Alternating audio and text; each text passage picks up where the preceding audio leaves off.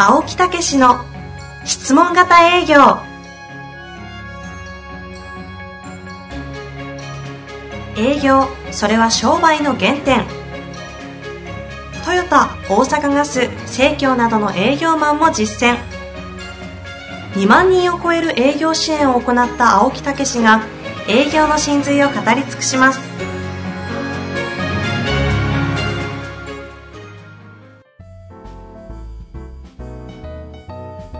こんにちは。ナビゲーターの遠藤和樹です。青木武の質問型営業。青木さん、本日もよろしくお願いいたします。はい。よろしくお願いいたします。えー今日も質問来ておりますが、えーは行きましょう。あ、もうそのままご紹介させていただいていいですね？はい。では、紹介していきたいと思います。春ですね春ですね。いきなり入りますね、青木さんね。ねえ、桜もこれがはい放送されるときはちょっと遅いかもしれませんけど、あもう京都出るときはですね、もう春真っ盛り。あ青木さんのシャツすごいのいい感じのピンクで。そうですね。春春を意識しましたえーね。桜色で美しいですうねん。というか、これしかなかったっ。なんと残念な話が。いや、もう本当に皇居のあたりも綺麗でしたね。ね、千鳥ヶ淵も美しく、ねはい、桜が垂れてまして。ということで行きましょうか。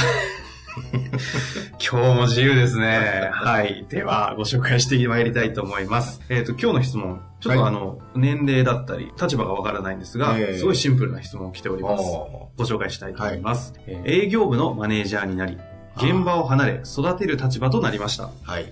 営業の育成をどのようにすればよいのでしょうか？ご教示お願いいたします。はい。という質問ですね。えーこれはね、もう本当に私自身もですね、はい。えーどういうんですか、えーこういかにですね、それをやるかが私の仕事でもあるんですよ。まあ本当その通りですよね。ねはい。あの、一般の方も多いんですけど、やっぱり企業へ行ってですね、はい。そして、その企業の人たちを教えるとうんうん。いうことなんですね。えで、一般の方々ですと、こうやってポッドキャストも聞いてられますから、ーはい。割と前向きに本も読んだり、うん自分で何とかしたいっていう気持ちがありますよね。はい。で、企業の人っていうのはですね、その研修として、こう突然やるよなんて言われるんで、自主性はなくね。そうそう、やる気がないっていうんじゃないんですよ。はいはいあの、突然こう、そういうことが始まるんで、一体何を始めるんだっていうね、んいうようなことで、ああ、営業の研修なんだっていうとこからスタートなんでね。うん。うん。だから、どうそれをね、学び、気づかせるかっていうのはね、あそして変化させる。はいまあ営業ですから、やっぱりね、成果がないとね、やっぱり喜んでもらえないですよね。まあそうですよね。えー具体的にはもう成績上がるっていうところへ、私ども4ヶ月、うんうんそれからフォロー入れて4ヶ月、うん8ヶ月っていうね、主にメインは4ヶ月。大体ね、最初のもうそれこそね、1、2ヶ月、あ、あるいはもうもっといいやね、はい。1回、2回、3回っていう中で成果がなかったらね、うんうんもうみんな嫌がっちゃいますよ。うん。ええだからその時に、あこうすりゃいいんだっていうようなこととかね、いうことが分かり出すとか、成果が分かり出すとか、はい。一番大事なのはですね、はい。気づき出すっていうことなんですよ。ほうほうほう。え気づくっていうのがね、あものすごい重要なんですよ。うん。つまりね、上からこうずーっと、例えば前で私が上からっていうかね、うん喋ってて、うなずきますよね、みんな。はい。ああ、なるほど、そういうことか。うん。ところがね、これ気がついてないんですよ。うん。分かったっていう状態なんですよ。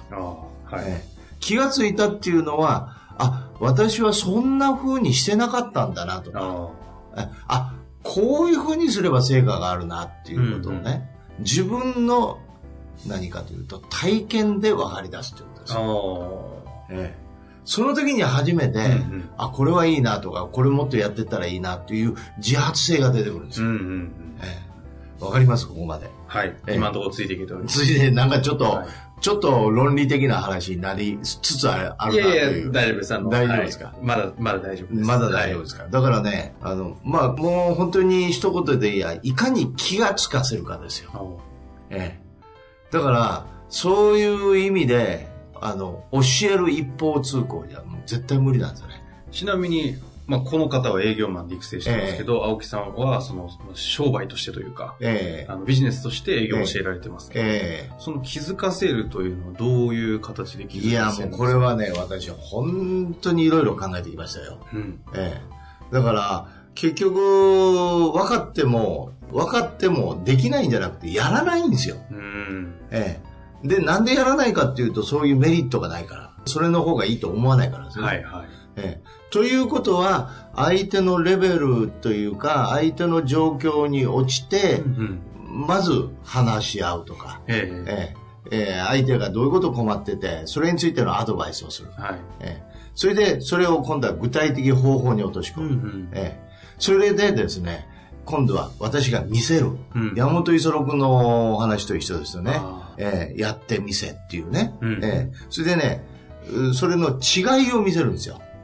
うーんつまりうまくいった例と、それから、うんそうでない例という違いを見せるんですよ。それは、えっ、と、青木さんの場合で言うと、青木さんご自身が。ええええそうです。だから例えば説明型営業と質問型営業ってうちはテーマですよね。はい。ええで説明をした状況でお客様の役割をさせて、うんうんうん。お客様はどう思うかっていうことを見せる。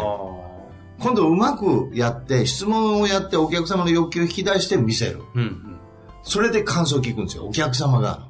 ああ、なるほど。じゃあ本当に疑似体験でロープレで、説明型と質問型営業、例えばやってみて、そういうことそれでやられてみてどうだったかっていうこそうそうとを質問を通して、相手の何が起きたかを気づかせる。そうそう。やってみますか？はい。いやいやいや言わされましたが。いやはいい。や、だからいつも簡単な質問ですけど、はい例えば、えー提供するもの、えーが、まあ何でもいいですよね、無形のもので、えーこういういいものがありますよって、こういうものって必要ですよねって。うん。え例えば、まあ漠然としてますね。まあ、例えば、何でもいいですよ。まあ保険でもいいじゃないですか。じゃあそのせっかくなんで、お手元にあります、最強フレーズ50の本を。あ、本。た私だ、にそうですね。例えばこういう本があります。はい突然降ってきましたね。ええこういう本あります。はいだからこの本ってすごく、あの、こういうことのね、営業には役立つと思いませんかと。えはい。えね、はい。ええ例えば、こういうことって、フレーズがわからなきゃどう言えばいいかわかんないですよね。うん、はい。ね、はいええそういうことが分かったらすごく役立つんで、うんまあ、どうぞ。いや、はい。という感じなんですあなるほど。えはい。えで、今度質問でやるね、今度お客さん。ええ例えばこの質問型営業っていう、こういう本がちょうどなんか出たみたいなんですけどね。へええこれってどう思います？かっこいい、かっこいい。天才の本だな最強フレーズがあるっていうのは、言葉があるっていうのはどうでしょまあ、そんなのがあったら、いいですよね。ういいですね。どういうふうにいいですか？何のフレーズっていいか分かんないときに、うんあ、まずここから選べばいいんだっていう、引き出しを持てるというか、武器を持てるような感じになる。うんそうするとどうなります？まあ、勇気が湧くというか、営業が楽しくなりそうかなという感じはしますけど。ね。うん。ということはこの本っていうのはどうでしょうか？遠藤さんにとって。そうですね。うん一回ちょっと手元に取って見てみたいなと、今思いましたけど。なるほど。じゃあもう、あの、買っていただいて まあ、最後強引でしたが、まあまあ、だいぶ違いますよね、やっぱり。じゃあ、あの、差し上げましょう。差し上げるっていうかね、買っていただきましょうと、はいえーいうことですね、ええうん。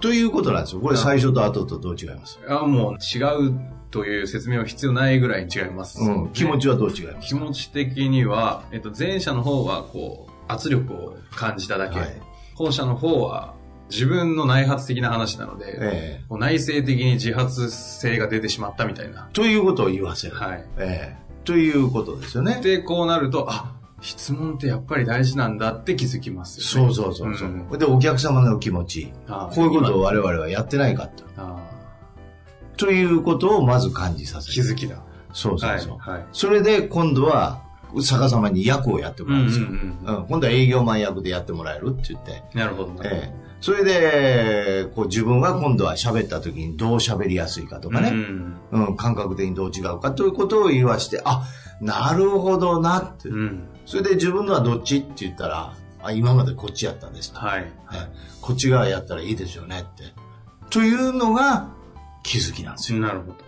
えなるほど。実際にあれですか、え営業のその教える現場では。えもうそれぐらい、私はね、もうそれこそ今スマホとか、はい iPad とかね、はいそのビデオを撮ってあげるんですよ。あ、彼らのやってるところ。ええやってるところ逃げ場ないですね。ええいやいや、苦い場じゃなくて、はいそれぐらい、あの、わかんないんですよ、自分のことって。あーあー、そうですね、ええ本当に。はい。だからその見た目の雰囲気とかうんがどういうふうに、例えばそういうお客さん側でわかりますよね。うんだけど今度、その自分がプレゼンを受けた時の、うん実際にスマホで撮って自分がお客さんうんみたいな感覚で見たら、あ確かに自分のこの目つきとかうん言い方とか、うん圧あるなとか、えあ、これの方がや柔らかいなとか、えはい。いう風にわかるんですよ。なるほだからもうね、まずやってみて、やってみさせてってね、えー褒めてみようってね。そうしなければ人は動かうんん。青木武と。ど。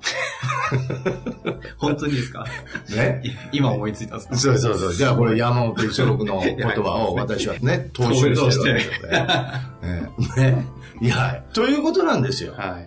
ええだからもう、いろんな角度で見せて、うん。ええあ、そういうことですね、ということ分かるでしょ？で、これで終わりじゃないんですよ。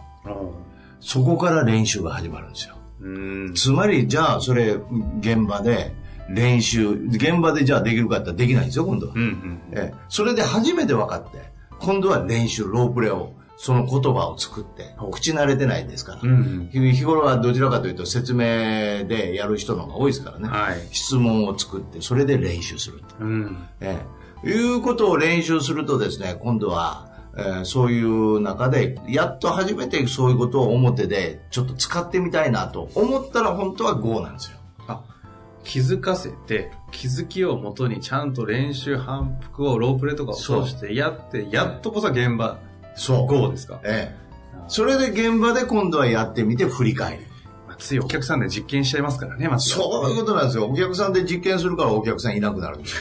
確かにね。そうでしょ、はい出来上がった頃にはどこもいないっていう、うんうんこういう状況になるんですよ。うん。ええどこもいないどころか評判を落としてますよね。ああ、信頼はね、そうそうそう。買えないですからね。ええだから、そういうことを分かって、やっぱりマネージャーはやらないといけないし、それから、そういうことを分かって、自分自身も訓練しないといけないしね。ええそれからそういう、分かっててもね、そういうアドバイスとかね、だから正直言って、やっぱうちでも営業塾なんてやってますけど、やっぱりそのアドバイザーということで、そういうことをもらいながら完成させていくっていうう。んそういうことを一気にやっていただくとですね、うん。うん。もう本当にこれは営業っていうのはもう悩みを持たなくていいっていうかね、もう一生悩まなくて済むっていうかね。人生が変わるという声もたまに質そうそうそう。ではねだから私は起きると聞きます42がで、この質問型営業にたどり着いて、私はもう自分で自身でね、自分を教育するようなことでやってきたわけでそうすけど、ね。正直言ってもうこれ十何年、悩んだことないですよ、営業。うん。営業ということに関して。17年、8年ね。まあ、ゴルフはいくつか伸びませんわかると思いますけどね。だから42までは悩みっぱなしですよ。だからそういう意味で、あの自分を気がつかせる、人を気がつかせて、そしてそこを組み立てて、その意味も分かってうん練習して、そしてその上で現場へ出て振り返る。もうこれだけですよ。実際にそのええ営業マンを育てるためのやるプロセスとしては今お話しされたことじゃないですか。えじゃあその営業を教えるようになるためにえ、え彼らがその、今は教えるんだったらこうした方がいいよっていう話が、えええ非常にこうあいい話ですね。あの教えていただいたと思うんですけど、ええ逆にこう教える立場の人に教え方をちょっとこう、今ここで青木さんがちょっとしたアドバイスあげるとすると、ええ多分そういうこともいっぱいやってきてるんでしょうから。私の先生から聞いた言葉ですほうほう。それ営業のたまに出てくる師匠ですか師匠はい。男子3日すれば、ね、3日合わざれば活目すべしって言うんですよ。男子3日合わざれば活目すべしっていう。男は3日間会わなければ、3日間でも会わなければ、ものすごい変わってくるって言うんですよ。うん。ええつまりこれはどういうことかっていうと、3日間でも体験しろってことですよ、まず。うん自分がまず体験しろってことですよ。ええそして、そのだから私は言ってるんですけど、2週間ぐらい自分が体験して、うんうん。自分の中で確信を持ってから始めないといけないですよね。あええだからそれが、あのもう、身につけるまでとは言いません。自分の中で分かって、例えば、さっきの、えー映像を撮ってとかいろいろありますね、はいこういうふうに質問でやったらいいんだということを自分がやっぱり行ってやってみて、うん何人かの体験の中で確信を持てうん。ば、うんそしたら教えていいですわ。うん。なるほど。ええところが自分がやりもせんとね、教えるとですね、これは大変なことになるんですよね。うん。えー収集がつかんようになるんですよ。言ったからにはやっぱりそうなるって言って、やっぱりこだわって言い切らなあかんでしょ、うんうんえーだからそういう意味で、あの、まず自分が体験するっていうようなことですね。今までにいろんなこうご支援をされていく中で、えわこいつは営業してるのうまいなというような方を、こう、いろいろ教育する中で見てきたこととか、そういう経緯とかある教えるのがうまい。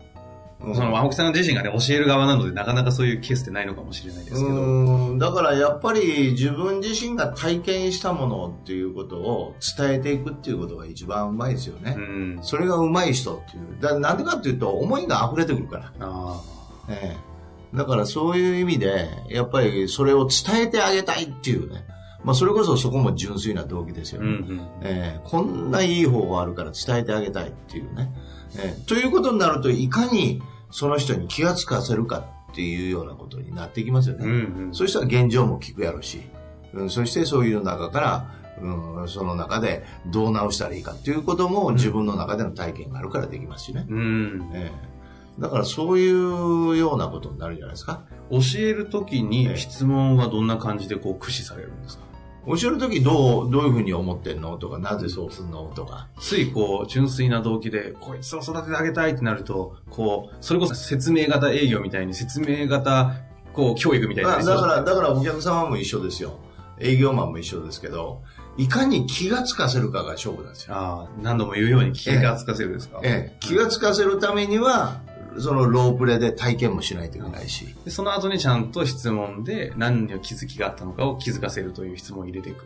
そうそうそうそう。それからお客様に行っても振り返りをしてどうやったのかと。だからもう気づき気づき気づきの連続なんですよ。ええ、そうしてる間にどんどんどんどんその人が上がってくるんですね。うんうんえなるほどえ。ええ、だから教,、うん、教育っていうのは私は気がつかせることやと思うんですよ。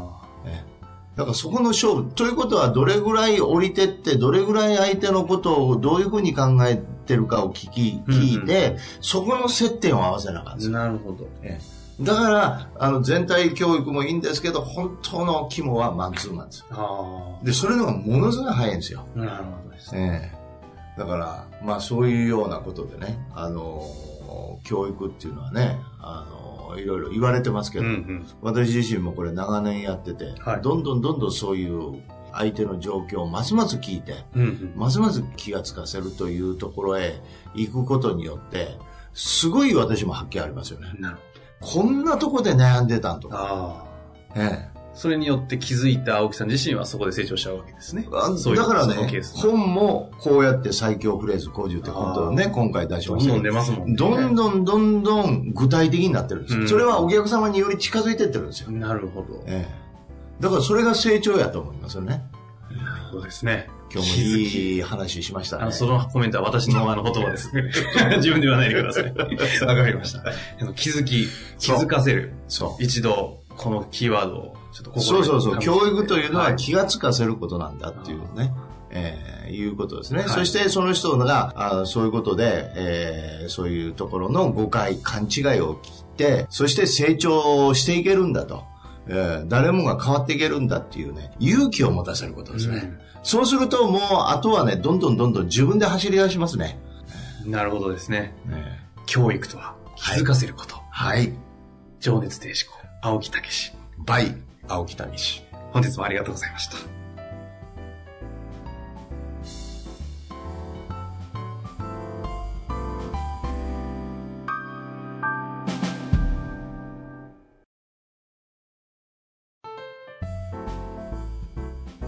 遠藤和樹です。番組では青木武氏への質問をお待ちしております。ウェブサイト質問型営業のホームページの右サイドにあるポッドキャストのバナーからアクセスいただきお申し込みください。ホームページは質問型営業で検索するか URL www.s-mbc.jp でご覧いただけます。それではまた次回お会いしましょう。